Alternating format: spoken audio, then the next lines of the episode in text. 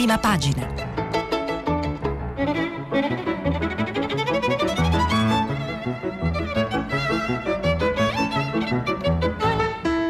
Questa settimana i giornali sono letti e commentati da Francesco Specchia, editorialista del quotidiano Libero. Per intervenire telefonate al numero verde 800 050 333. Sms WhatsApp anche vocali al numero 335 56 34 296.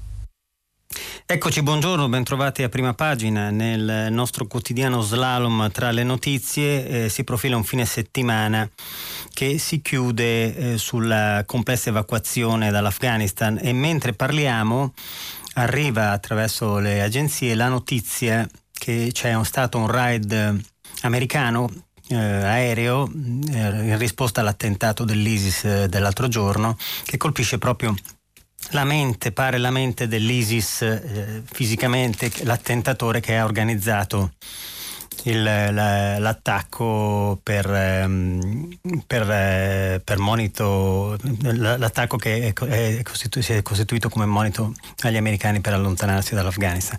Eh, detto questo, passerei direttamente all'apertura delle prime pagine dei giornali e ehm, cominceremo appunto la nostra analisi tra, tra politica, tra cronaca e soprattutto cultura perché e anche cultura, perché cultura è un elemento dominante delle pagine dei quotidiani il sabato.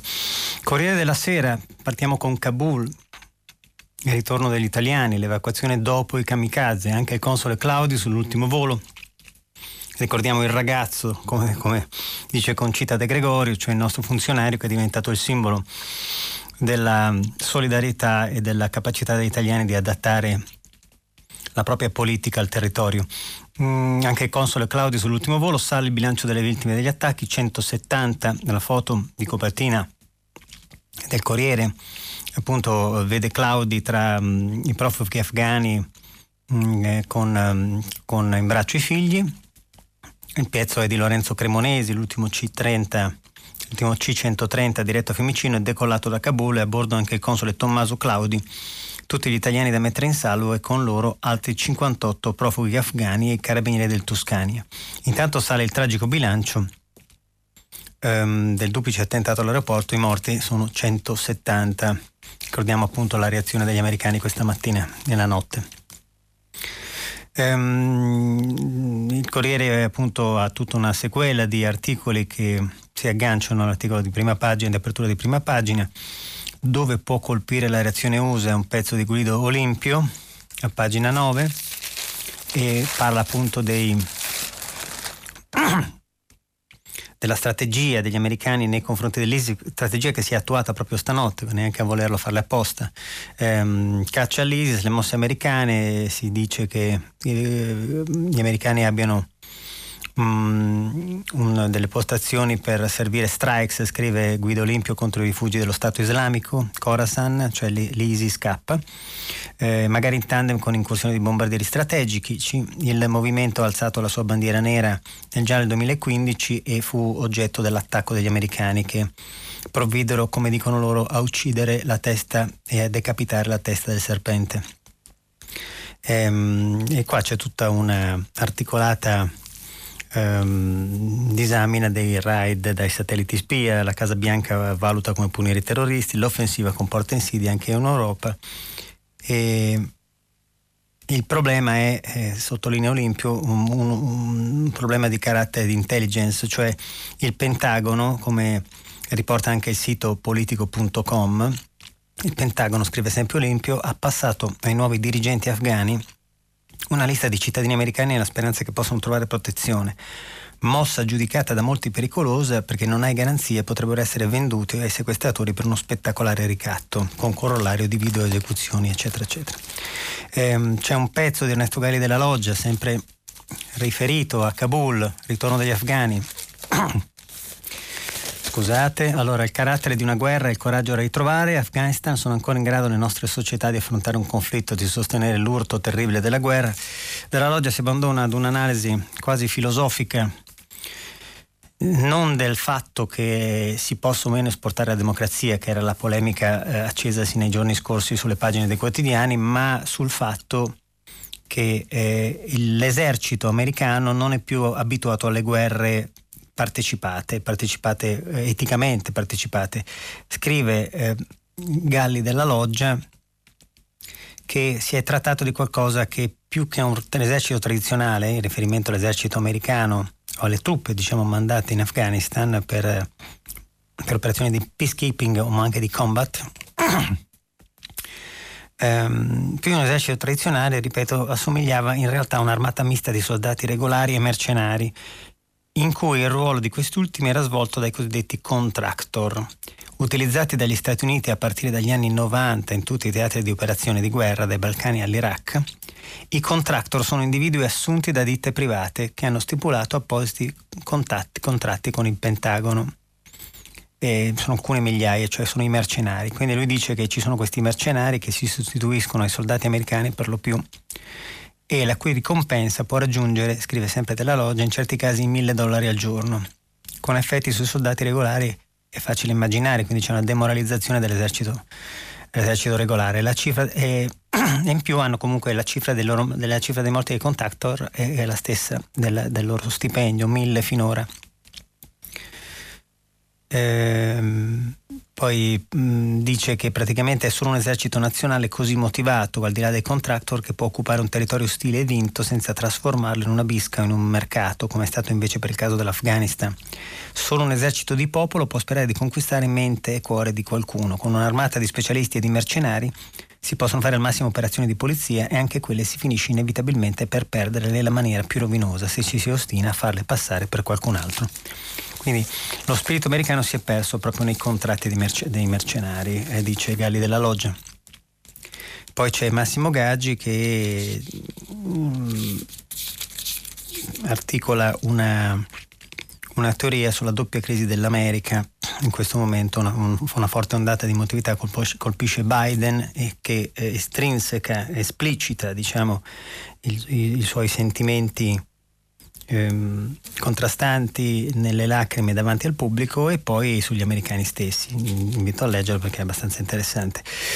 Ehm, andando per comparti, Repubblica si occupa del, dell'Afghanistan con un titolo d'apertura di prima pagina ovviamente che è l'ISIS colpirà ancora l'allarme della Casa Bianca che autorizza raid contro i terroristi. Cresce il bilancio eh, delle vittime 200 i morti i talebani, preso il controllo di parte dell'aereo, tra virgolette, terminato il ponte aereo italiano, evacuate oltre 5.000 persone.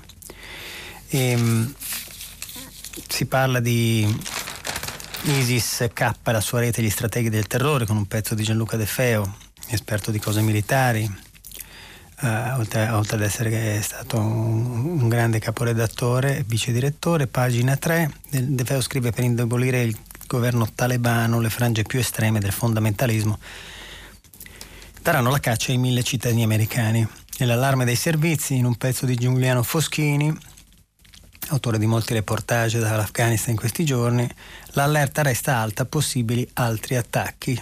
Il generale Portolano, il nostro italiano, dice fatto il massimo, un pensiero ai caduti della missione.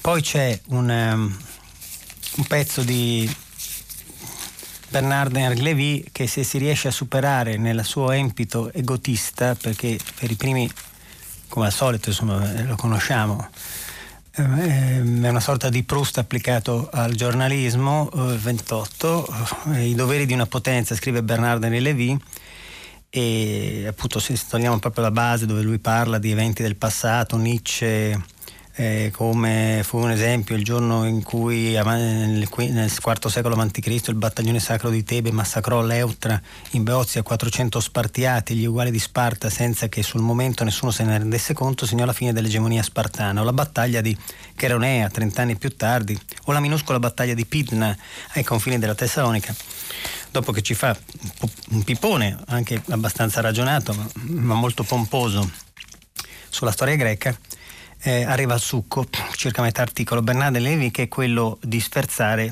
l'America e di dare del,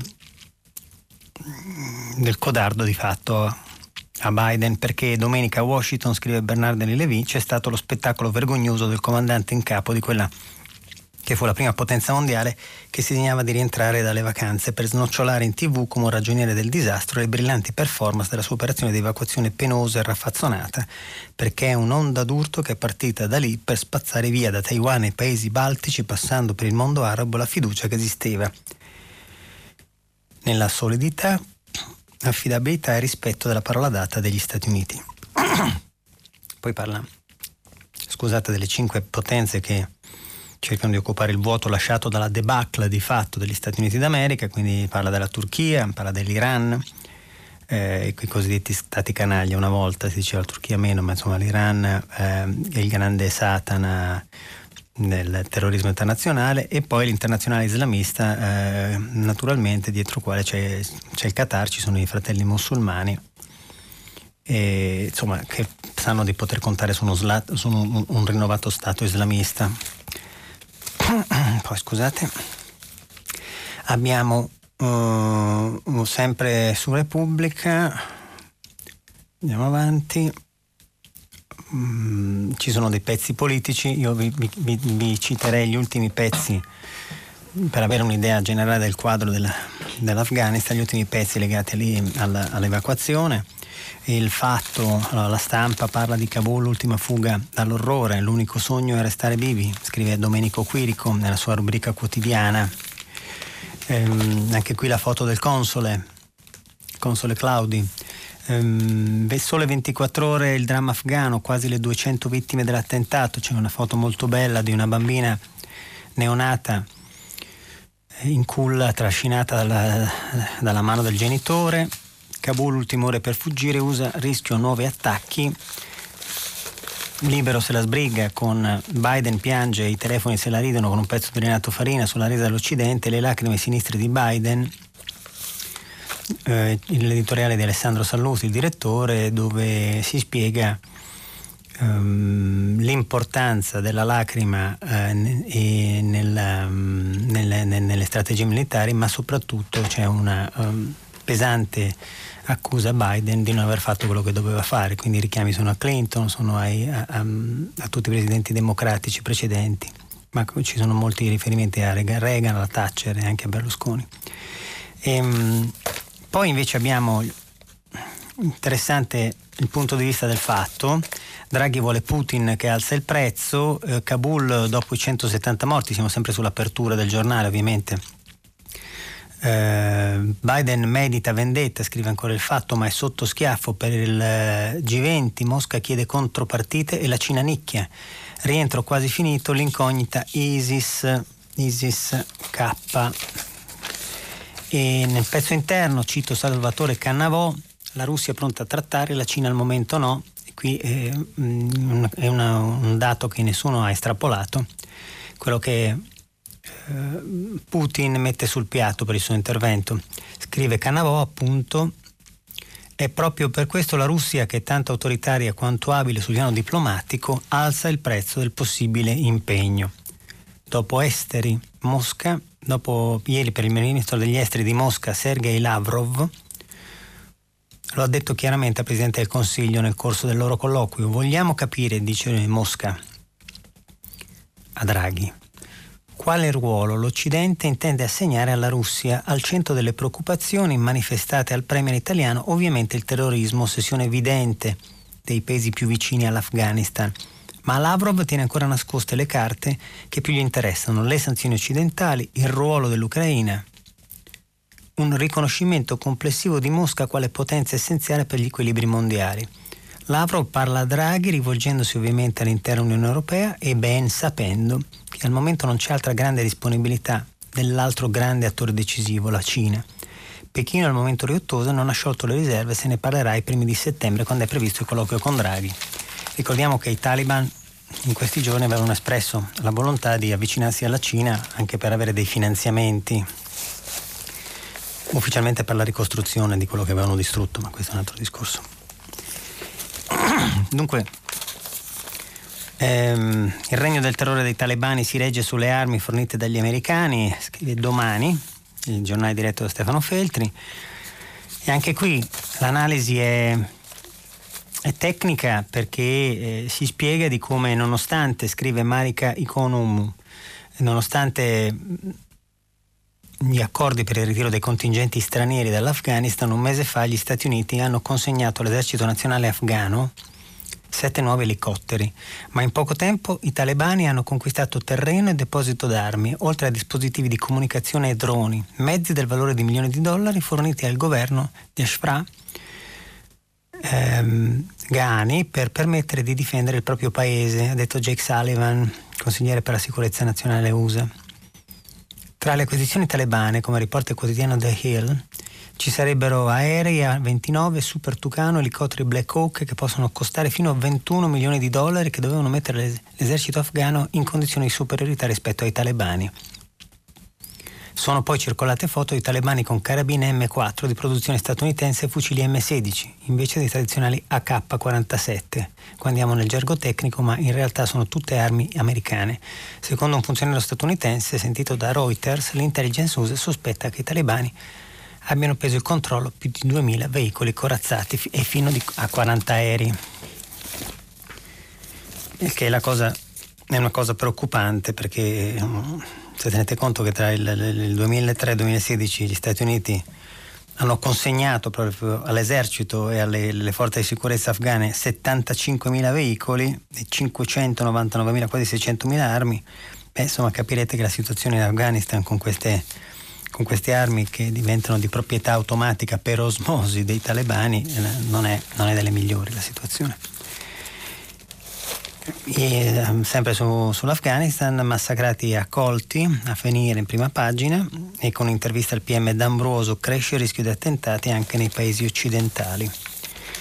E, armare l'Europa si può, scrive il foglio, fa un passo avanti si parla tanto di un esercito europeo collettivo, mm, il, fa, il, foglio di Claudio Cerasa scrive che fare della UE un gigante militare autonomo per difendere le libertà dove necessario è, la, è, la, è, lo scopo e la mission. Il nuovo motore franco-tedesco e italiano passa da una svolta non retorica della difesa comune e l'ora è arrivata. Quindi si propone col defilarsi degli Stati Uniti dal, dal, suo essere gendarme del mondo la possibilità di creazione per la prima volta davvero oltre alla Nato di una forza internazionale di polizia proprio europea. Scusate non è ancora passata la laringite, ma insomma. E poi eh, io riprenderei invece il giornale, rifacciamo un altro giro perché trattato l'argomento Afghanistan, che poi verrà ripreso, ritriturato, rimasticato in tutte le varie trasmissioni anche di Radio 3, compreso Radio 3 Mondo, io passerei proprio al resto delle poche notizie che campeggiano sulle pagine dei giornali. Eh, e sono appunto il Green Pass, per esempio, quello della serie taglio medio, scrive vaccinati due studenti su tre, sia il Green Pass per 12 mesi, scuola superata la soglia del 90% di vaccinati tra insegnanti, collaboratori e assistenti, quindi eh, con molta gioia eh, nell'annuncio del generale figliuolo.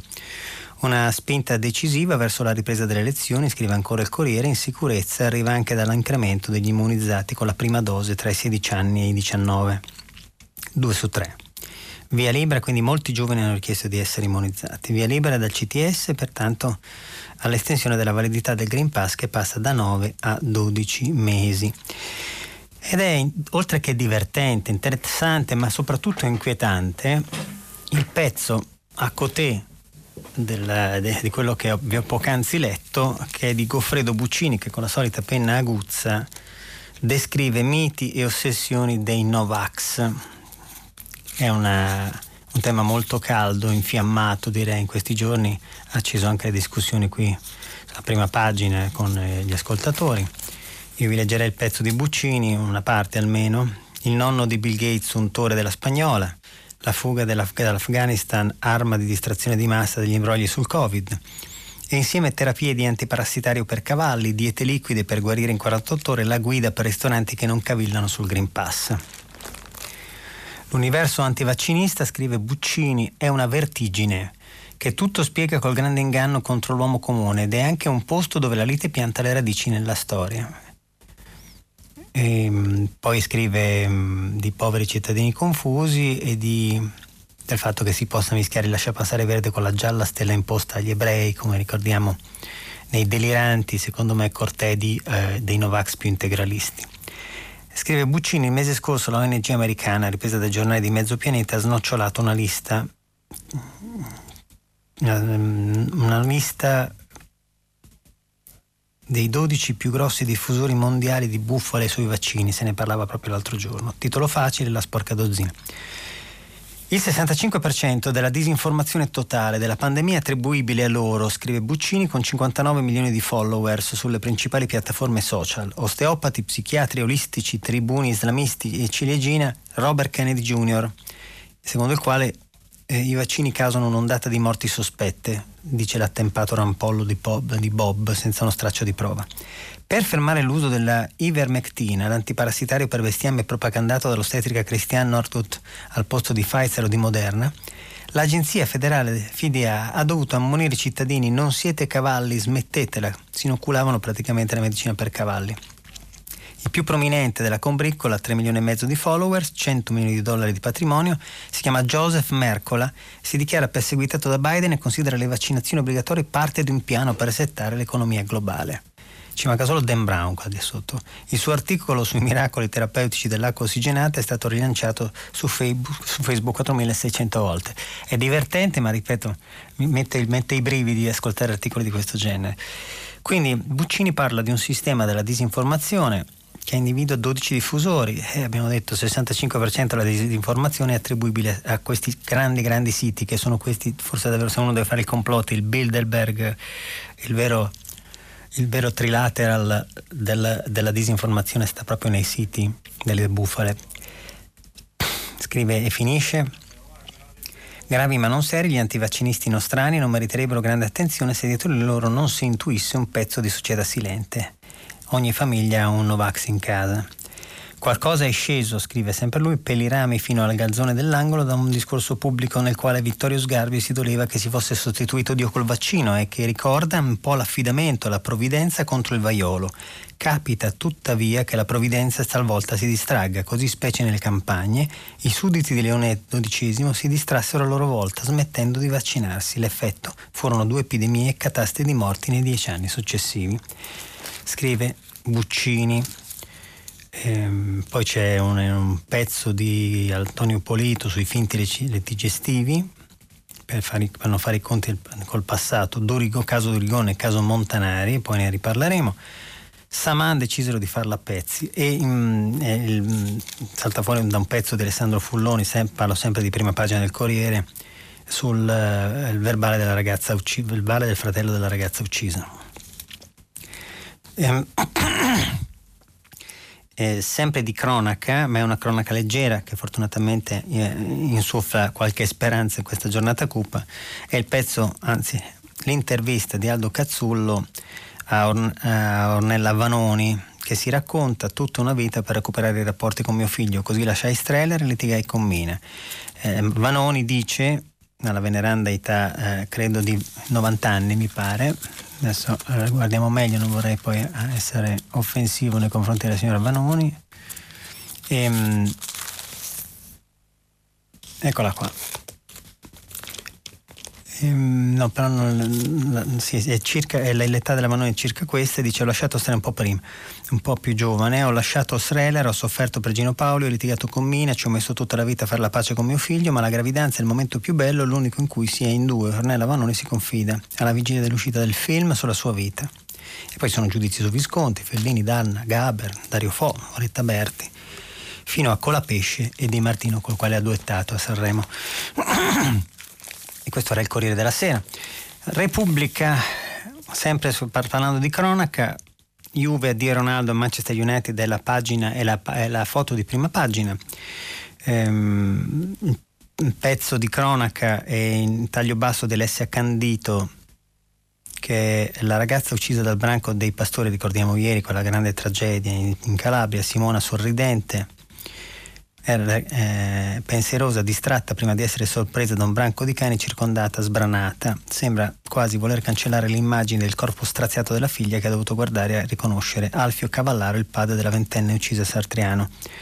Sartriano è appunto il posto, il luogo della Calabria in cui si è consumato ieri eh, l'omicidio, se non fosse da cani, insomma, eh, in cui è morta la ragazza, Simona Cavallaro, e, mm, e quei cani erano del pastore, come dice il pezzo eh, di, della Candito.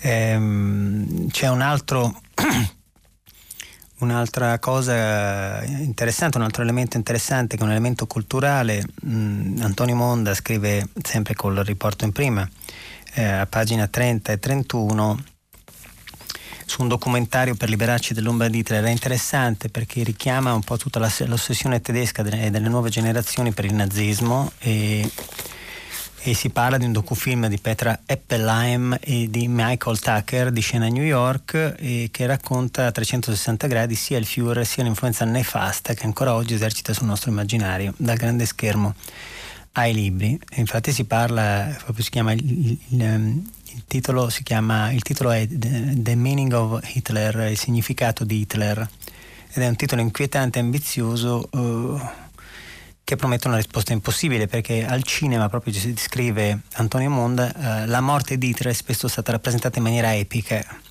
Secondo Martin Amis il personaggio resiste ad ogni possibile comprensione, quindi ci si chiede se sia lecito o meno parlarne ancora oggi come se fosse un semplice elemento della storia. E sempre Repubblica, la leadership eh, politica eh, di Forza Italia offerta a Malagò spiazza Forza Italia stessa di Bartoloni e Lauria, pagina 13. Ricordiamo che Berlusconi ieri con un colpo di teatro estivo ha chiesto al Presidente del CONI di poter diventare l'araldo di Forza Italia. Eh, Malagò evidentemente si è defilato pensando a Gianfranco Fini, Angelino Alfano, Giovanni Toti che hanno fatto poi in riferimento a Forza Italia alla fine degli esiliati. I delfini del Cavaliere sono sempre stati scaricati da Silvio, scrive Gabriele Bartoloni all'interno, pagina 13. E poi Cottarelli, Carlo Cottarelli, eh, l'uomo della spending review, più volte candidato alla presidenza del Consiglio, scrive a pagina 28 con richiamo in prima, ovviamente fare i conti con il deficit pubblico eh, e si parla di, eh, di, della possibilità di non, di non, fare più deficit nonostante arrivino, una, uh, arrivino fiumane di, di soldi da, dall'Europa attraverso il recovery fund. Quindi, e dice che dico solo che il più rapido ritorno al PIL alla normalità dovrebbe corrispondere anche a un sentiero di rientro del deficit più rapido del previsto, dice dice Cottarelli. Quindi ha fatto bene il ministro Franco a ricordare in un'audizione parlamentare a fine luglio che il vincolo di bilancio esiste ancora e che resta fondamentalmente il tema delle risorse disponibili. Per alleggerimento del prelievo non possiamo mettere a rischio la tenuta dei conti, in particolare in questa fase, ne aggiungerei per altri scopi. Eh, scrive Cottarelli eh, ehm, di guardarsi bene dal, dal, dall'eccedere eh, nelle spese, questo nonostante i soldi che a disposizione dell'Europa siano tanti, anche perché sono soldi molto spesso a prestito. E, ed è una, tra l'altro è una, è un'idea che hanno molti economisti in questo momento, lo stesso credo Mastra Pasqua, ex presidente dell'Ipsen, ha scritto sul, sul, su Formiche l'altro giorno, quindi è quello del debito pubblico della nostra il nostro continuo disavanzo e il non allargarlo è un tema molto profondo che, che, che meriterebbe anche più stampa. Ehm, vediamo un attimo la stampa, l'abbiamo già vista, c'è un articolo di un articolo Il Buongiorno di Mattia Feltri che è riportato anche sul Secolo d'Italia, ovviamente sapete che c'è il doppione con, i, con le testate. Ehm, Feltri parla di una di, un, di, di donne dell'Onlus Lomana 9, scrive Mattia, che avevano insegnato alle donne afghane a guidare l'autobus e a trasportare altre donne afghane, cui è vietato prendere i taxi guidati dagli uomini. Si sono messi in testa di salvare le donne quante più donne possibile. Una donna, Giovanna Foglia, ha prestato loro l'aereo con cui hanno organizzato due voli charter e condotto in Italia ben 500 donne afghane. L'esercito italiano gliele ha portate a Kuwait City e da loro da Kuwait City a Roma. Sembra la miracolosa storia di Dunkirk, anno 1940 a proposito, lì c'è, c'è, stato un mio errore l'altro giorno, ovviamente gli americani entrarono in guerra dopo, quindi non c'erano gli americani a Dunkerque, è stato un lapsus, c'erano solo gli inglesi. Se, seconda guerra mondiale, quando i pescatori affiancarono la marina per attraversare la Manica. Churchill ringraziò i pescatori e disse che con le evacuazioni non si vincono le guerre. Scrive Feltri, è vero e lo vediamo in queste ore, però ripensando a quei pescatori si capisce come l'Inghilterra abbia potuto battere Adolf Hitler. Repubblica esce anche con Robinson con una bella un bella, una bella serie di articoli, una, un'imperlata di articoli su Bruce Chatwin. Um,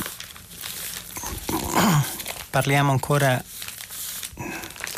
di sole 24 ore di economia, quindi eh, apre con eh, il Sole, il, primo, il quotidiano di Confindustria, con Powell presidente della Fed, quindi rassicura il record da Wall Street verso il taglio agli acquisti ma tassi fermi, quindi è una cosa che mh, mm, da mm, la simposia annuale del, mm, di Jackson Hole, che è il, il, tempio dell'economia in questo momento in Wyoming, eh, la Fed comincia a ridurre gli acquisti straordinari, però non abbassa non alza i tassi quindi, e, e, quindi le borse sono schizzate eh, avendo fiducia proprio nella, nella Fed e, e, nel mercato le cui regole vengono dettate dagli americani ovviamente. Eh, notizia importante è che Medio Credito entra nella partita MPS, un pezzo di Luca Davi di taglio medio. Eh, Medio Credito Centrale pronto a entrare nella data room senese per verificare gli attivi destinati a rimanere fuori dal parametro di interesse di Unicredit, cioè vuole entrare anche, rimanere con un piede il veicolo controllato del tesoro dentro la banca senese, ha firmato un accordo di riservatezza e adesso si prepara a studiare la, cosa, eh, si chiama la cosiddetta due diligence.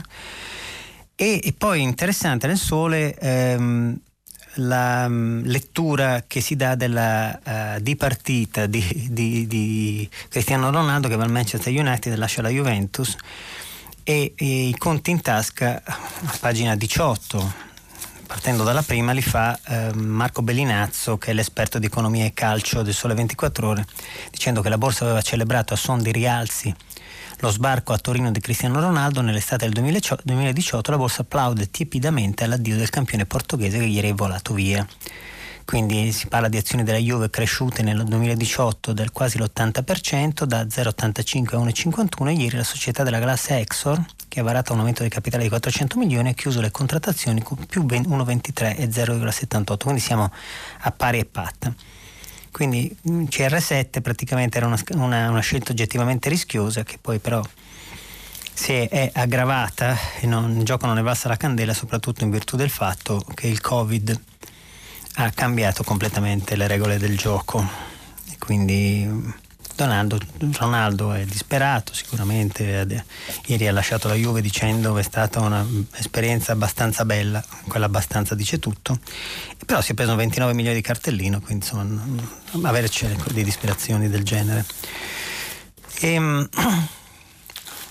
Libero sbarca a luglio, stupra ad agosto è l'apertura del giornale di Sallusti, prima parlavamo della nell'editoriale del direttore sull'Afghanistan, invece l'apertura del giornale è proprio su un eh, arrestato un egiziano arrivato a Lampedusa, violentato un'infermiera a Milano proprio nel giorno in cui la ministra disse non c'è emergenza. Omicidio Saman per i giudici movente l'Islam. Ed è un pezzo um, dettagliatissimo di Giuliano Giusulin, il vice direttore, è un pezzo estremamente di cronaca che si lega alla, alle dimissioni o alla mozione eh, così paventata di dimissioni, di richiesta di dimissioni nei confronti della ministra Lamorgese ritenuta da Libero incapace e inadatta al ruolo. Ehm, la, la, nuova agonia di Gianfranco Fini è, è la foto di prima con un pezzo di nostalgico quasi e, e comunque, molto, comunque, al contempo accusatorio di Vittorio Feltri nei confronti dell'ex presidente dell'Alleanza Nazionale. Si scopre che il termine Alleanza Nazionale fu, fu suggerito proprio da Feltri in un momento di pausa caffè. Poi abbiamo un pezzo di Giovanni Sallusti, Letta tace sul prof che nega le foibe, ancora il caso Montanari che sbraca nella sua Siena mentre ehm, Enrico Letta che dovrebbe essere candidato alle presuppletive non prende posizione il Papa fretta di legiferare sul ritiro, sempre un pezzo di Soci sul famoso possibile ritiro di, di Francesco per questioni di salute. Il Green Pass durerà 12 mesi, è un pezzo di Sandro Iacometti. In più Luca Beatrice, ehm, critico d'arte notissimo, eh, parla degli 80 anni di Ugo Nespolo, l'artista che non si è fatto ingabbiare. Passiamo a Il Domani il domani, eccolo qua, di, Vittorio, di Stefano Feltri, scusate, ce ne sono più Feltri che, che testate qui. Allora, il regno del terrore dei talebani si regge sulle armi fornite agli USA, l'abbiamo letto, e dentro il domani ha due notizie da tenere d'occhio. L'Europa teme una crisi migratoria che non ci sarà, governi e politici strumentalizzano la paura di un'ondata di profughi afghani, ma i dati sui flussi e le condizioni sul campo dicono che ora una crisi analoga a quella siriana è improbabile e l'UE dovrebbe avere gli strumenti per gestirla, dovrebbe. E poi a pagina 8 la Sicilia torna gialla, il pezzo di cronaca di giornata, ma ora le restrizioni sono una farsa. Le um, pagine del domani sono molto belle, però è difficilissimo trovarci altre notizie perché sono riempite e, e, in maniera molto fitta e, e monografica. E va bene. Abbiamo il fatto quotidiano. Abbiamo parlato dell'apertura prima, quindi eh, mi fermerei sul, eh, su due elementi, Durigon storico, le dimissioni lunghe 22 giorni, il fatto è uno dei giornali che più ha picchiato duro, ha martellato fino ad ottenere le dimissioni di Durigon, c'è questo romanzo Quirinale Draghi, lo gioco, strano gioco dell'oca tra Chigi e Colle, anche qui eh, questo appassionante dibattito estivo, appassionante fino a un certo punto, eh, che sfrigola sulla possibilità di Draghi di, di rimanere a, a, sullo scrano di, di Premier o di, di, scegliersi quello del Presidente della Repubblica. La Buongiorno ora difende il referendum salva Stalker perché si scopre che con i referendum leghisti verrebbero meno uh, le norme che mettono in galera gli stalker. La, la Buongiorno è stata una delle sostenitrici e una delle fautrici del, del, di tutta la normativa legata allo stalkeraggio. E poi un pezzo molto divertente di Silvia Truzzi, Parole e storie del, da cazzeggio a populismo, e, e che mm, parla appunto di parole nuove che non sono invasori destabilizzanti, scrive la Truzzi, sono semplicemente il segno della vitalità della lingua e dunque della società. E quindi parla di questo libro uscito per il mulino, Storie di parole nuove di Ugo Cardinale, che è una storia d'Italia degli ultimi 60 anni attraverso la rivisitazione di parole che mai avresti detto. Eh, la verità, un rimedio al caos c'è, testa alle varie, la verità eh, martella anche oggi, pompa moltissimo il discorso delle scure alternative ai, ai vaccini, eh, un rimedio al caos c'è i test salivari, se davvero l'obiettivo è combattere il virus, perché in realtà dice sempre che c'è qualcosa di, di sotto, di sottile, di, ci sono interessi incrociati dietro alla, alla campagna vaccinale, mh, mm, poco costosi e poco invasivi, sono una soluzione ai test salivari che può mettere d'accordo tutti, dice l'articolo d'apertura di Daniele Capezzone. Il Veneto li userà a tappeto nelle scuole, così pure la Francia da cui abbiamo copiato il discutibilissimo Green Pass. Però al CTS e al ministro Speranza remano contro. Giustamente hanno un loro pubblico. Ehm, c'è un pezzo poi di Francesco Borgonovo scongiurato, ritorno al nazismo che si fa con Montanari, si riprende la polemica con Montanari e forse la cosa più stuzzicante e anche più divertita del giorno è un'intervista molto bella, molto accominata ma soprattutto dotta ehm, a, di Maurizio Caverzan a Enrico Ruggeri. Vi racconto la mia Lourdes come Orani di Celentano e come Rai 1 mi ha fatto fuori.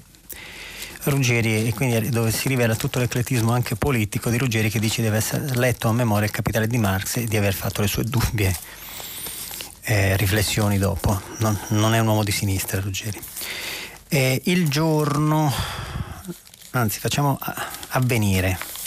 Avvenire eh, del collega Marco Tarquinio, i massacrati e gli accolti l'abbiamo letto. E, mh, avvenire ha due cose che credo siano mh, diverse dagli altri. Francesco, la tecnologia rispetti sempre l'uomo e la politica sia servizio cioè l'udienza a gruppo di esponenti con un gruppo di esponenti cattolici dove Papa Francesco eh, esplicita le sue convinzioni in tema di tecnologia e di passi avanti della scienza. E poi una cosa che è messa in, di poco conto, ma è molto bella e interessante dal punto di vista culturale, è l'intervista ad Alberto Mangel. Voi direte chi è Alberto Mangel? Interessa Alberto Mangel sulla giustizia di Dante è riparativa, è un'anticipazione mondiale. Dante serve giustizia ma che sia riparatrice e partendo eh, dal, dalla, dalla, parola commedia, quindi se prendiamo, scrive Mangel, Dante in parola, la commedia è essenzialmente un Atlante dell'aldilà. E parla di un pellegrinaggio ammonitore per, per redimere l'anima affranta, eh, guida amicizia di Virgilio, che poi mh, mm, vanno a confluire nel concetto stesso di giustizia. E quindi eh, ed è interessantissimo dal punto di vista, inutile che ve lo stia a leggere tutto, eh, ma filosoficamente ha una certa pregnanza. Chi è Alberto Mangel? Alberto Mangel è stato eh, l'allievo di Borges per anni, nonché il suo traduttore, nonché la sua la sua vista negli ultimi anni di vita e, Bor- e di Borges ha scritto varie biografie, è uno dei maggiori esperti di letteratura amer- non solo americana, eh, latinoamericana, ma anche italiana nel suo paese è un intellettuale tutto tondo che pochi conoscono, ma una, eh, nel, dall'altra parte del mondo è una, una celebrità. Ehm, poi abbiamo uh, il manifesto, No Fly Zone, ne abbiamo parlato, scuola oltre il 90% è, già vaccinato. Um, Giustizia e Togestar è il pezzo uh, di politica, diciamo, interessante perché uh, in questa intervista in questa intervista a, eh, scusate, al, um, a Cinzia Barillà al, che è il nuovo segretario del, del, del, della, di, di magistratura, scusate, magistratura democratica. E, um, e poi Stefano Musolino, no, quindi il nuovo presidente e la giudice di Corte d'Appello Cinzia Barilla, il nuovo segretario e il PM dell'antimafia Stefano Musolino da Reggio Calabria, eh, parlano proprio della questione giustizia e Musolino parla proprio del fatto ci, de, del protagonismo di molti magistrati che tra l'altro appartengono anche a magistratura democratica. Quindi finché regge l'idea che la risposta ai problemi del paese vada cercata sempre nell'azione penale, avremo sempre un certo numero di procuratori in vista pronti a raccontarci che senza un forte PM e una pesante sanzione penale le cose non funzionano. È un gioco che buona parte mediatico che si ripete. In questo caso in maniera persino paradossale, perché se ci sono procedimenti a riparo degli effetti dell'improcedibilità sono proprio quelli per mafia, la cui definizione è nella quasi totalità dei casi garantita dalle norme sulla custodia cautelare.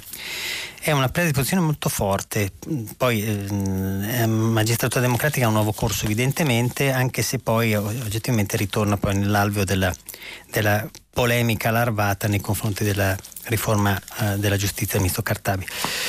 Ultimi giornali, il Giorno, il giorno titola Fatta a pezzi, Kabul addio, ovviamente l'Italia ha fatto il massimo il pezzo d'apertura, ma Fatta a pezzi legata alla notizia del fratello di Saman che svela come volevano fare sparire la ragazza in una riunione a casa, un parente propose di smembrare il corpo, Fatta a pezzi è la crudele cronistoria eh, della, del fatto efferato di cronaca inerente a Saman Abbas, quella ragazza diciottenne dal viso bellissimo che appunto eh, si, è vista, si, è vista, fare a pezzi dai, dai, familiari, sparita e fatta a pezzi, sono nuovi elementi che si aggiungono all'indagine ehm, in corso. Poi 25 anni stuprata mentre andava a lavoro, il brutto incastrato al DNA e ovviamente il giorno, come tutti i quotidiani oh, del, del QN, punta molto sul, sulla, sulla cronaca il foglio armare l'Europa si può, l'abbiamo detto, poi c'è una lega alternativa sul giornale di Gerasa ehm, che fa capo a eh, Luca Zaia, una lega molto più moderata e, e Salvini dice tocca a Rix in sostituzione di Durigon, l'ex viceministro giubilato dai 5 Stelle. Italia ritorna a casa, ultimato, ma Kabul incubo continua con una, una vignetta eh, continueremo a lavorare per l'Afghanistan, ci mancava anche lo smart working e la vignetta di Rolli sul secolo XIX. Bene, abbiamo finito la nostra rassegna stampa, ci sentiamo dopo per il filo diretto con, uh, con gli ascoltatori, grazie. Eccoci, buongiorno. Allora, filo diretto con gli ascoltatori, iniziamo ora, passiamo alla, alla prima telefonata, grazie. Pronto? Pronto? Sì, pronto, buongiorno. Posso, sono in diretta, sì. Sì, sì, certo. Eh, buongiorno, sono Piero da Treviso. Eh, volevo condividere con lei una riflessione sull'esportazione della democrazia, democrazia, nel senso che sembra che solo perché noi siamo occidentali e viviamo in un contesto democratico soddisfacente debba andare bene anche per popolazioni che non hanno niente a che fare con la nostra civiltà allora, per esempio dell'Afghanistan, anche se Biden ha detto che non dovevano andare lì gli americani per esportare la democrazia, ma secondo me è come se eh, lei avesse un problema eh, elettrico in casa, arriva il cacciavite, le mostra il, il eh, cacciavite, arriva un elettricista, le mm. mostra un cacciavite e adesso riparatelo. Cioè, secondo me l'esportazione della democrazia serve certamente addestramento, cooptazione, interesse, cultura. È così, mi sembra una, rifless- una pressione che molti trascurano. Sì. Posso prego, approfittare prego. Certo. di una seconda riflessione a proposito dell'ivermectina. Stamattina è arrivato un comunicato che il presidente della Tokyo Medical Association ha prescritto di eh, dare l'ivermectina per combattere il Covid. Mm. Eh, mi scusi. Prego. E allora, quello che mi fa pensare è che non ho mai visto un dibattito serio, scientifico, fra due, fra chi è pro vaccino e chi ha qualche riserva, affrontare un argomento del genere. Insomma, eh, ci sono tantissimi medici titolati, eh, parliamo vabbè, eh, premi Nobel e tanti altri, che hanno detto che ci sono delle riserve ben documentate sull'uso dei vaccini in, in uso.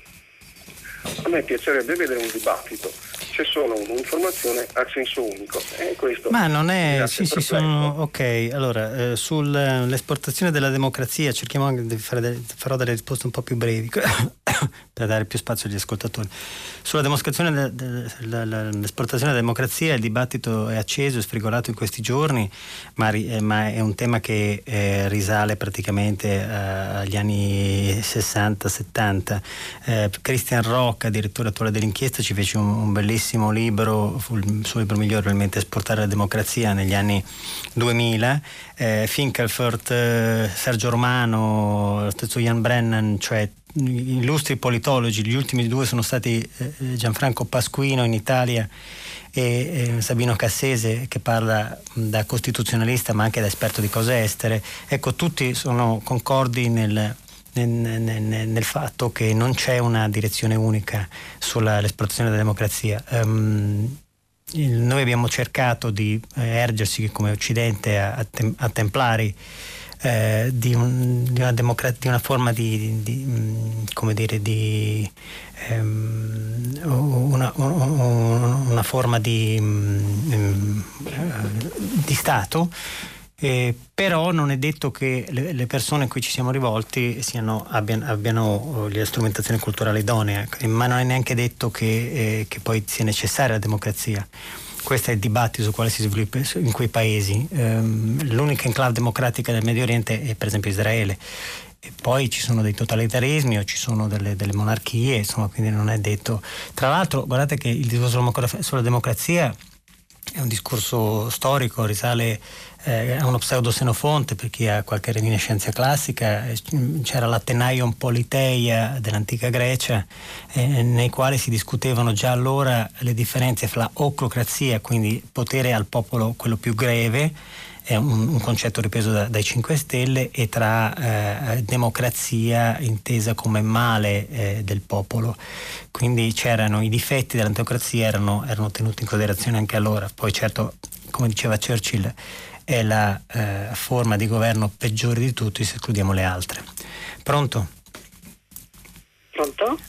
Ah, scusate un secondo, uh, signora mi scusi un secondo, ho dimenticato la seconda parte del, uh, del, um, del dibattito. Sulle, sui vaccini si, si, può veramente aprire un dibattito, però la, la condizione sine qua non è che ci siano delle basi solide e, e non basta dire illustri premi Nobel, bisogna fare i nomi e, portare le, eh, le, le, pubblicazioni che attestino, che evidenzino quali siano eh, le posizioni di ciascuno.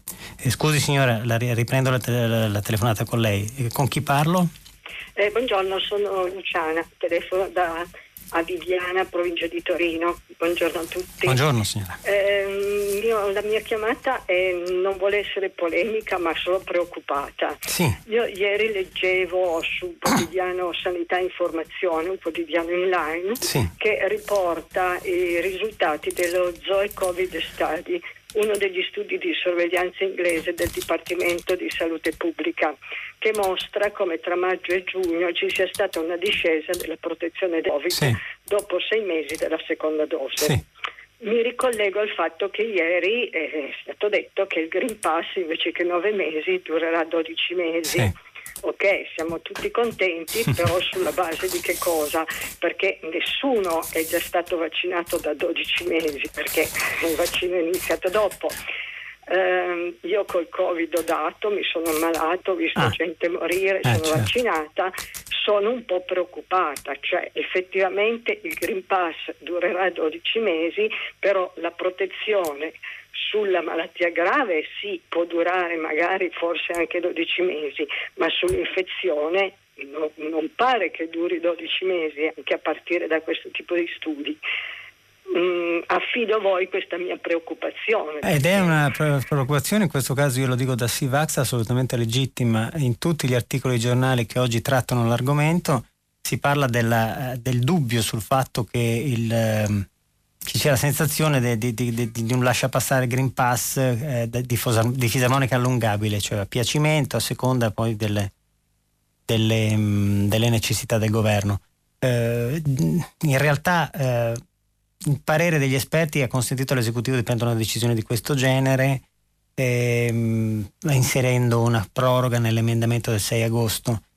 Perché? Perché in realtà ci si è messi d'accordo per evitare il caos che poteva esplodere di qui a poche settimane, perché eh, ad ottobre sarebbero, eh, sarebbero, scaduti tutti i certificati degli operatori sanitari e degli over 80 che avevano già eh, ricevuto, ricevuto il siero tra tra dicembre del 2020 e lo scorso anno. Quindi tendenzialmente questa ipotesi di allungamento, di allungamento eh, che è appoggiata anche dalla stessa Organizzazione Mondiale della Sanità, ehm, diciamo che è una sorta di rimedio, una sorta di mettere le mani avanti rispetto all'idea di inoculare la terza dose, anche perché questo provocherebbe anche molte più polemiche di quante non ce ne siano adesso. Tra l'altro la teoria dell'OMS e, delle, e dei principali virologi è quella di vaccinare soprattutto tutti anche nei paesi eh, in via di sviluppo laddove il vaccino non è arrivato perché è proprio in quei paesi che si sviluppano le varianti e le varianti nuove possono incidere poi anche sui vaccinati di terza dose del mondo occidentale civilizzato.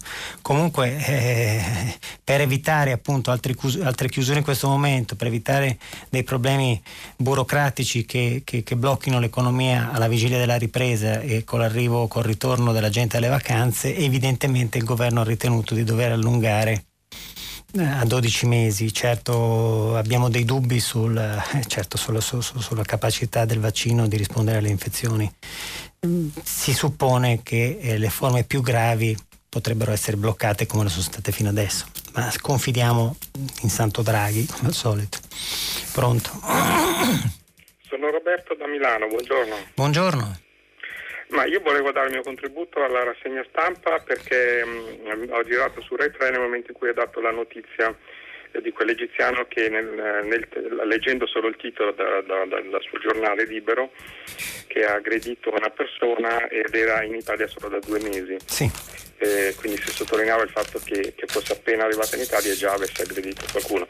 Volevo però approfondire, cioè il titolo ovviamente è un po' molto provocatorio. Beh, quindi, certo. prima di tutto volevo sottolineare anche l'importanza di non dare titoli che possono ingenerare delle, eh, delle controversie del tipo, quindi uno dopo che sei un anno, due anni che è in Italia potrebbe anche aggredire una persona, cioè mi chiedo, o sei italiano è più libero di aggredire chi vuole.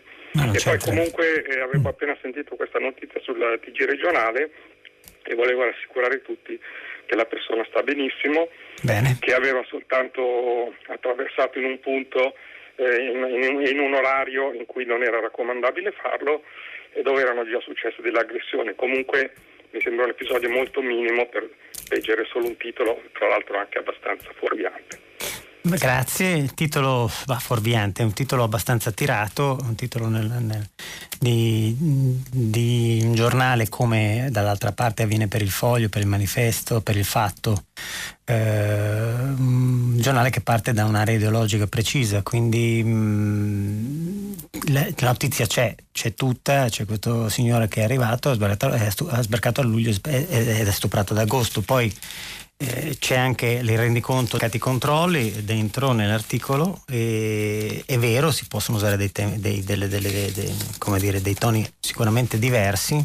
Io personalmente magari avrei fatto un titolo più blando ma io sono più liberale rispetto a, miei, alla, alla, mia direzione del quale, della quale in questo momento però sto condividendo la linea. Quindi eh, bisogna fare sempre Sempre la tara ai titoli di tutti i giornali, salvo quelli estremamente generalisti, quelli, quelli riconosciuti come generalisti, perché è, è, ovvio che ciascun giornale di area e ripeto, c'è la verità, c'è il libero, c'è il giornale da una parte, c'è il fatto dall'altra, c'è il, um, l'organo dei, insomma, c'è l'opinione da un'altra parte, c'è il dubbio, c'è il manifesto, Repubblica, insomma, tutti i giornali hanno una loro, uh, una loro tendenza che si rivolge al... Um, alla, a una sorta di empatia circolare alle, alle, spesso alle viscere ma anche ai pensieri dei propri elettori.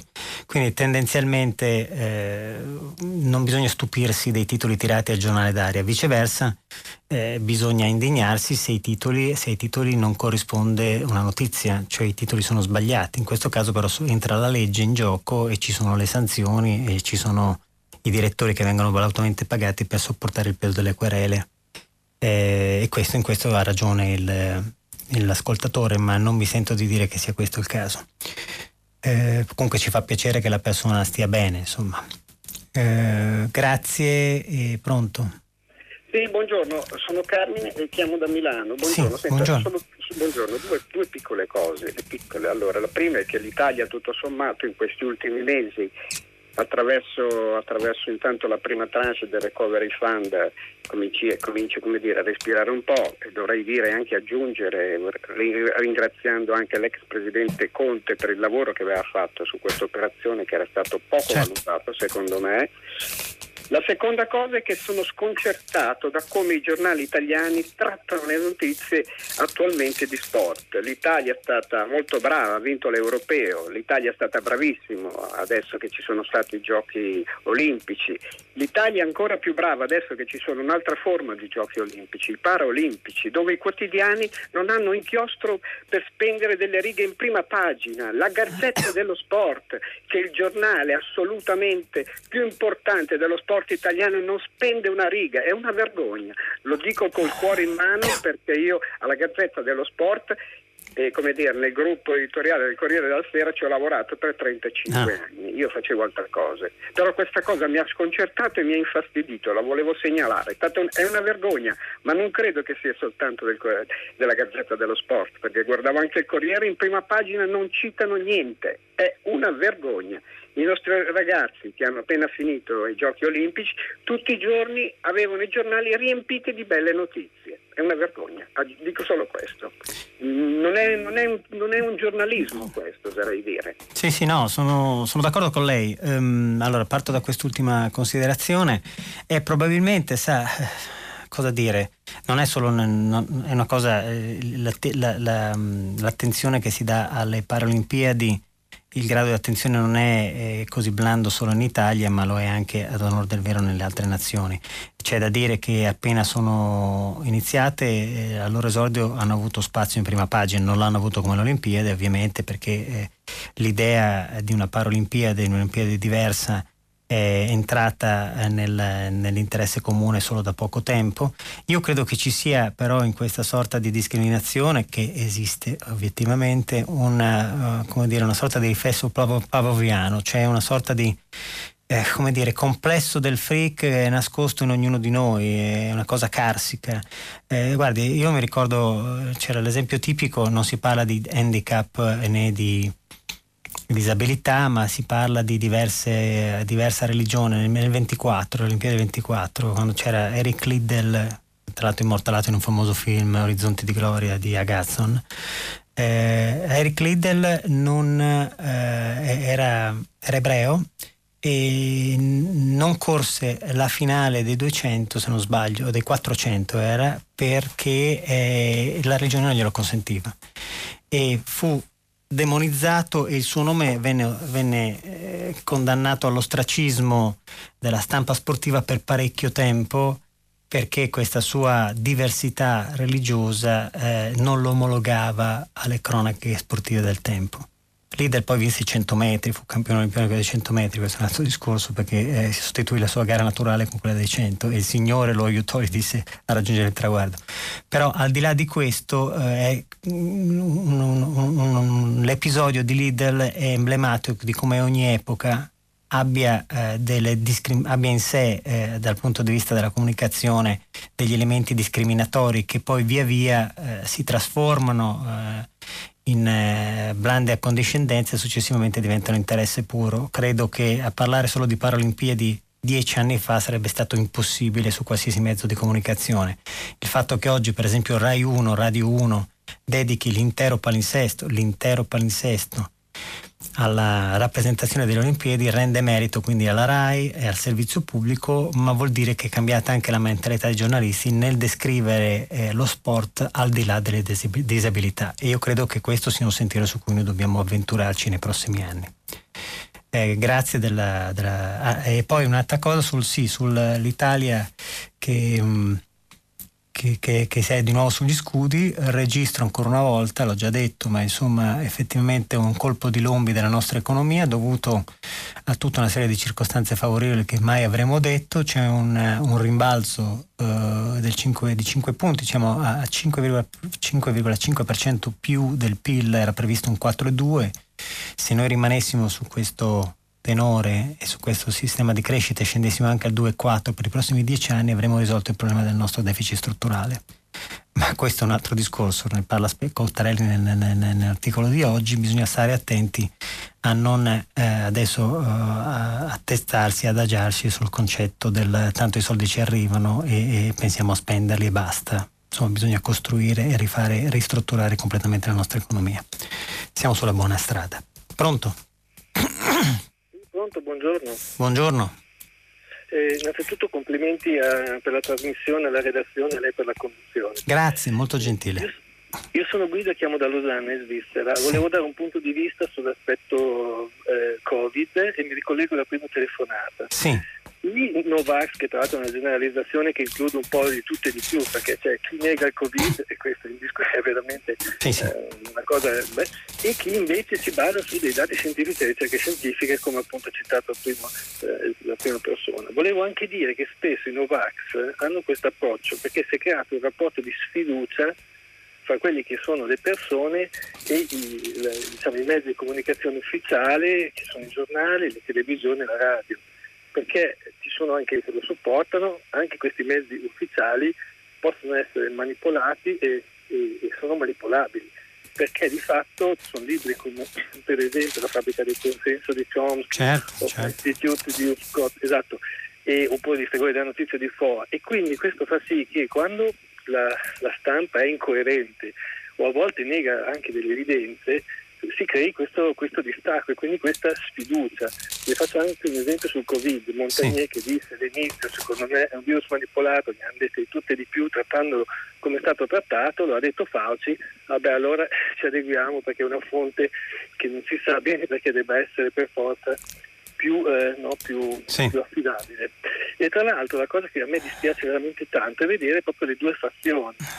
Cioè qua non stiamo facendo una partita di calcio certo. e quindi il fatto di avere una discussione che però non sia attenzione prevenuta, perché lei ha, fatto, ha detto una frase che è sì, ma ci devono essere evidenze scientifiche non citate, ma io non voglio citare studi scientifici perché non sono un esperto no, di, di, vaccini o, o di virus, ma credo che un discorso aperto sia importante farlo con delle persone che hanno posizioni opposte come giornalisti e come scienziati. Io questo lo sto vedendo molto poco. E ultima cosa, sì. eh, il Green Pass, almeno che c'è dal mio punto di vista, è uno strumento di coercizione per far vaccinare. Poi magari è legittimo, eh, non voglio discutere la legittimità sì. o no, ma non è uno strumento sanitario. Allora è chiaro che creare uno strumento di coercizione è uno strumento politico non fa altro che rafforzare i Novax perché in verità viene presentato come strumento eh, diciamo eh, sanitario. La ringrazio e aspetto la sua, la sua sì, risposta. Allora, grazie a lei. Allora, um, lei ha citato poi Chomsky e la fabbrica delle notizie che è un caposaldo proprio della, della letteratura eh, sulla comunicazione di massa. Io aggiungerei e consiglierei in questi giorni la lettura del complotto di Umberto Eco, che è reso conto di un bellissimo discorso che Eco fece alla, alla milanesiana e adesso è pubblicato dalla nave di Teseo di Elisabetta Sgarbi, quindi laddove si specifica di come la creazione delle, fante, delle false notizie si perpetua nei secoli, partiva, da René Chateau ai templari, poi arrivava fino alle, alle, alle, a, a, Hitler e alla produzione proprio dei, delle notizie sui vaccini negli anni, negli anni 2000. Um, ho letto uh, con attenzione anche a voi il pezzo di Goffredo Buccini del Corriere della Sera di oggi che, che um, appunta il dito sul fatto che il 65% della disinformazione totale della pandemia è attribuibile a 12 diversi siti che hanno degli affari che producono anche false fonti, quindi è sempre più difficile anche filtrare le fonti e capire quale sia quella giusta e quella sbagliata. Io parlavo l'altro giorno di un giornalismo a rete eh, che mette sullo stesso piano appunto la fonte del sito, dell'ultimo sito, dell'ultimo pirla direi, scusate l'espressione, che, eh, che cita fonti a sproposito non vere e non so, è il New York Times, è il famoso giornalismo articolare Charles, Charles Beckett. E, ehm, e oh, ha ragione lo spettatore in realtà quando dice che non c'è un dibattito vero e proprio. Uh, non ha ragione quando parla di Fauci, secondo me Fauci e Montagnier. Montagnier ha detto le stesse cose di Fauci, è vero, ma sia Fauci che Montagnier hanno detto che comunque da scienziati eh, il vaccino è, è, comunque l'unica forma per ora, quantomeno per, che bisogna farlo, quantomeno per tappare, tappare il buco, insomma cercare un attimo e poi si fa il dibattito. Allora, il dibattito si fa se ci sono le persone disposte a farlo. Se scendi in piazza e ti metti la stella di Davide dicendo che sei come un ebreo in un campo di concentramento, eh, non sei un interlocutore valido. Se sei un medico, eh, un virologo, hai fatto magari qualche pubblicazione e, e, ti scontri con altri medici che hanno fatto altre pubblicazioni, io non sono un virologo e mi fido della scienza, in questo caso il dibattito è bene accetto, ma finora non c'è stato nessun Novax, nessun Novax che abbia eh, con referenze, con eh, dati alla mano e, e lei, tutti mi parlano, eh, ci sono dati scientifici, portatemeli, fatemi i nomi, gli unici nomi che sono stati tirati fuori hanno appunto nomi Ehm, di medici fittizi eh, che hanno riempito i siti eh, eh, complottistici americani finora. E poi eh, anche qui cerchiamo di prendere le notizie per quelle che sono e non riportarne solo una parte. Se mh, le regole sono queste, le regole di ingaggio di un dibattito risultano queste e le vengono accettate da tutti, ben venga il dibattito globale. Fermo restando che se sono delle fesserie non mi metto neanche lì a discutere perché, come diceva Bloch, mai discutere con un idiota, da lontano soprattutto, perché la gente potrebbe non accorgersi della differenza. Pronto? Buongiorno, eh, mi chiamo Maria. Sono appena arrivata dall'estero, allora sì. volevo fare prima un piccolo inciso di informazione. Sì. Eh, per quanto riguarda la pandemia in Israele, perché ho sentito di tutto, non potevo intervenire perché ero all'estero. Prego. Allora, Le Monde, 8 di agosto 2021 traduco, Israele, il sogno infranto dell'immunità collettiva. Sì. Eh, Science, 16 di agosto, dichiara che i vaccinati in Israele sono il 78% e gli ospedali sono al collasso. Il, il numero dei ricoverati eh, vaccinati è del 59% mm. rispetto a tutti gli altri. Questo è soltanto informativo. Se chi vuole informazioni. Il numero dirette, dei morti qual è, signora? No, no, dice soltanto dei ricoverati. Appunto. Poi, io dico semplicemente quello che leggo. No, no, no, infatti. Chi vuole informazioni, ma comunque per chiunque voglia informazioni, questo non è il motivo del mio intervento. No, no, no, prego, mi fate le... Chiunque vuole informazioni dirette, c'è Radio G, la radio in francese, in diretta da Gerusalemme. Ogni sì, giorno c'è certo. la cronistoria di tutto quello che accade. Questo è per chi vuole un'informazione corretta, penso da fonti corrette. Perfetto. Adesso arrivo al mio intervento. Il mio intervento è questo. Allora, arrivando in Italia mi sono accorta, dovendo andare in archivi e, e, mm, e biblioteche, che l'Italia è l'unico paese, l'unico d'Europa, che mette il Green Pass per la ricerca e lo studio. Negli altri paesi si entra in biblioteca e archivio senza Green Pass.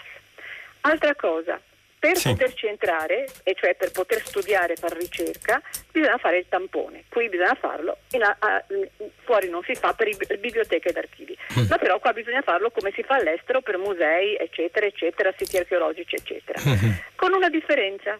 All'estero è gratuito, mentre in Italia costa 15 euro. Sì, sì.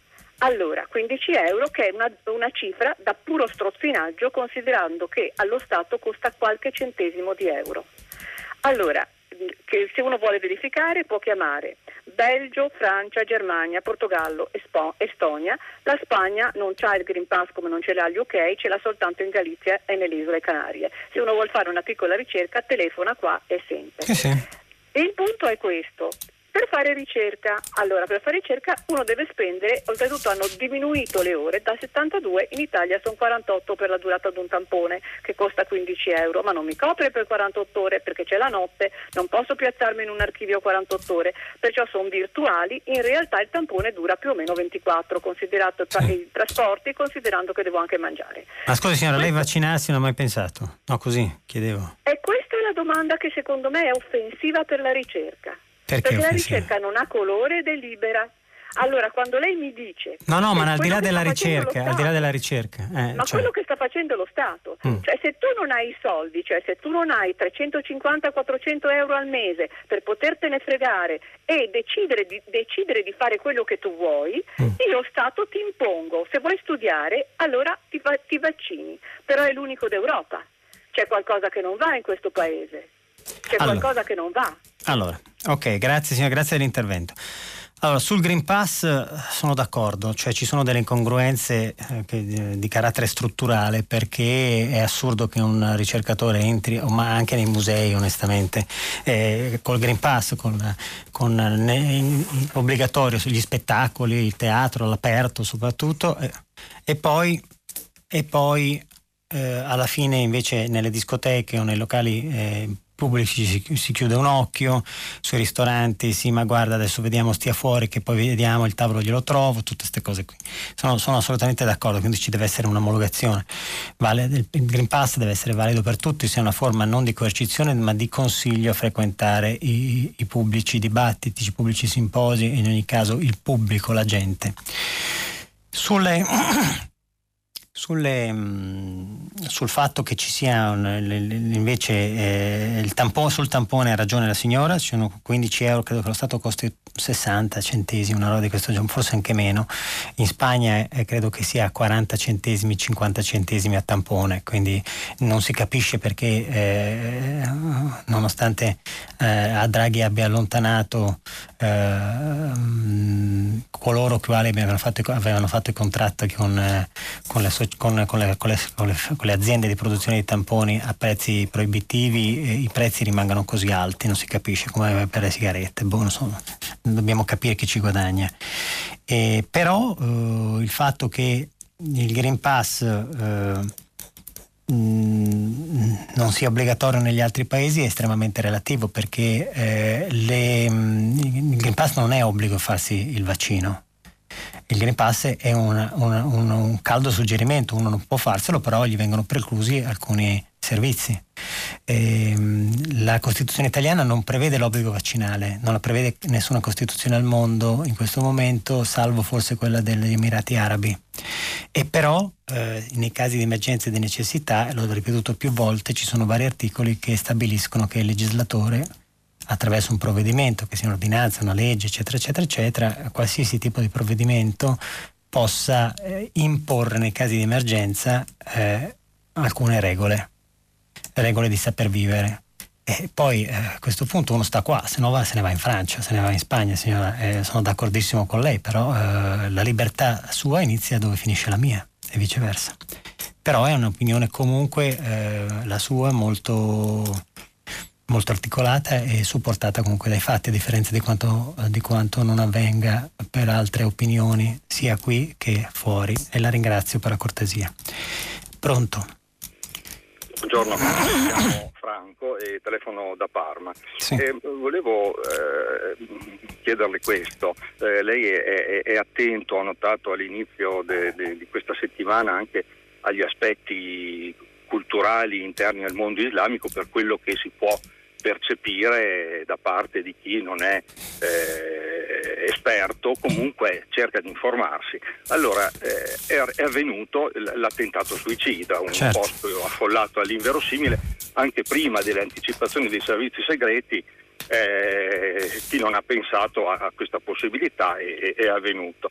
Allora, le autorità islamiche moderate, ad esempio l'Università di Al-Azhar, che mi sembra sia riconosciuta come la più autorevole fra queste istituzioni, Al-Azhar del Cairo, sì. eh, che, che, dialoga col Papa, che prega col Papa, ha chiarito che chi eh, si immola in un attentato suicida non è un martire, non va in paradiso con tutti i benefit che sono previsti in questi esatto, casi esatto. E, e, e, invece va all'inferno perché è, è un peccatore grave contro l'umanità ma anche contro l'Islam che diffama visto che no, l'Islam come ci dicono è questo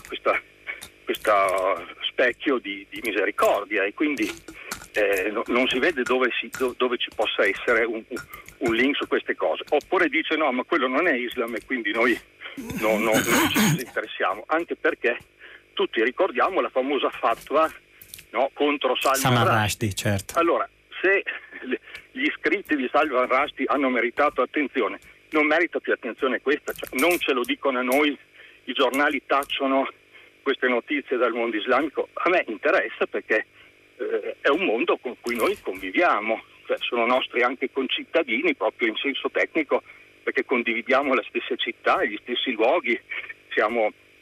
e quindi questo mi interessa. Quanto al regime invece eh, dei talebani, è vero che non si può esportare, l'abbiamo visto, è difficile esportare la democrazia, ma rispetto a un regime che vieta la musica, che uccide i, i, i comici, esatto. ecco, è possibile che eh, si, si, possa cercare un dialogo con un, un, un, governo del genere? A me più che il Vietnam del 1975 questa situazione mm. ricorda l'Europa del 1938 quando l'Occidente dialogava con Hitler dopo la, l'annessione dell'Austria e la, la, l'invasione dei Sudeti e quando poi la Russia, allora sovietica, eh, firmò addirittura il patto di non aggressione.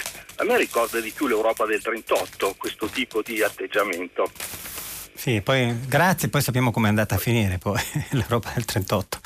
Ha ragione, condivido assolutamente. Mi, mi congratulo sempre con gli ascoltatori perché hanno delle fiammate anche dei, di punti di vista, fiammate narrative, di notizie informative e, e di punti di vista che, che, sono degni di estrema attenzione sempre e di plauso. Allora, scusate, allora il, um, sono d'accordo con, con lui, eh, si è parlato dei fatwa di, di, di Salman Rushdie, che fortunatamente non, non, arrivò mai a buon fine secondo oh, i dettami dell'estremismo islamico, mentre invece la fatwa su Charlie Hebdo, ricordo questo, eh, creò morti e feriti e disperazione, quindi nel mondo della cultura. Quindi c'è uno scontro, il cosiddetto scontro di civiltà che aveva paventato una quindicina d'anni fa, una decina d'anni fa Oriana Fallaci, c'è sempre stato fondamentalmente.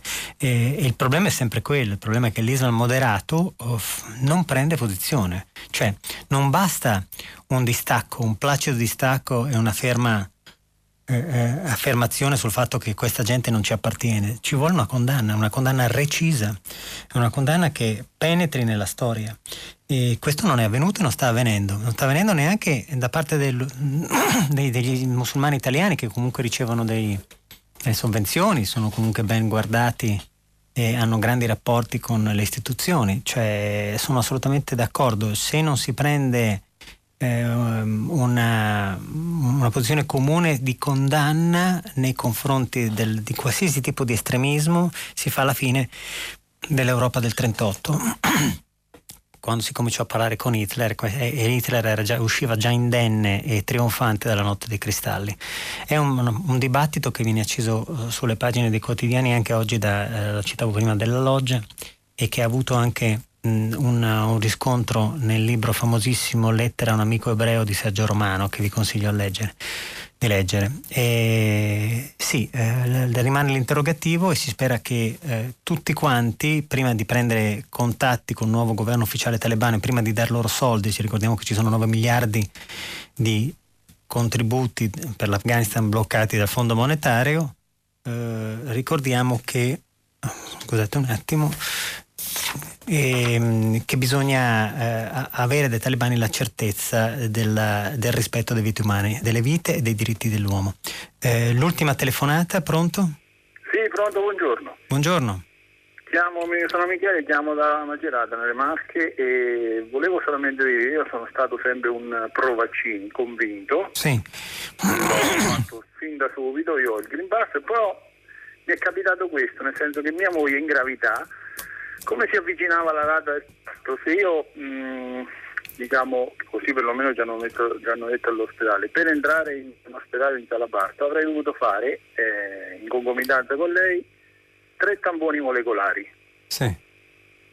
In prossimità della scadenza. Ogni tampone molecolare io mi sono rivolto a una struttura privata, 60 sì. euro. Quindi io ho speso 180 euro finora. Sono d'accordo. Allora ho capito. Di, mi dica... sono rimasto male, diciamo. Eh sì, sì, sì. No, eh, ri... sono eh, rimasto male perché io sono stato sempre a favore. No, no, no, eh, lo so, ma questo rientra appunto nel discorso di prima che dicevo che Ora, i soldi. Stiamo chiudendo. Stiamo... Sono... Sì, sì, sì, volevo dire solo questo, ecco ci sono rimasto male. Eh, grazie, grazie. Non è che è un libro accesso. No, no, no, ha ragione, ha ragione, però eh, no. rientra nella, nella, critica che abbiamo fatto prima. Grazie mille, leggo due, due messaggi. Buongiorno anziché, buongiorno. Stare, buongiorno, anziché stare a riportare quello che dicono i pasqui nazionali, perché non prova a intervistare gli afghani espatriati? È una bella idea sul, sull'idea di concetto di esportazione demograf- di democrazia. Per capire oggi dove va e cosa è diventata la sinistra, bisognerebbe riprendere il pensiero di un autore ingiustamente trascurato, Augusto Del Noce. Il revisionismo, eh, certo, eh, l'ascendenza di Nolt, grazie. Ultimo messaggio, seguo sul Ministro della Salute ha stanziato parecchi soldi per le cure domiciliari, quindi se ci sono le cure i vaccini non sono più essenziali. E qui apriamo una parentesi, se ne discuterà domani a fine della nostra settimana. Grazie, eh, noi ci fermiamo qui, vi lascio alla programmazione di Radio 3, potete riascoltarci sul sito, sull'app Rai Play Radio Rai. A domani.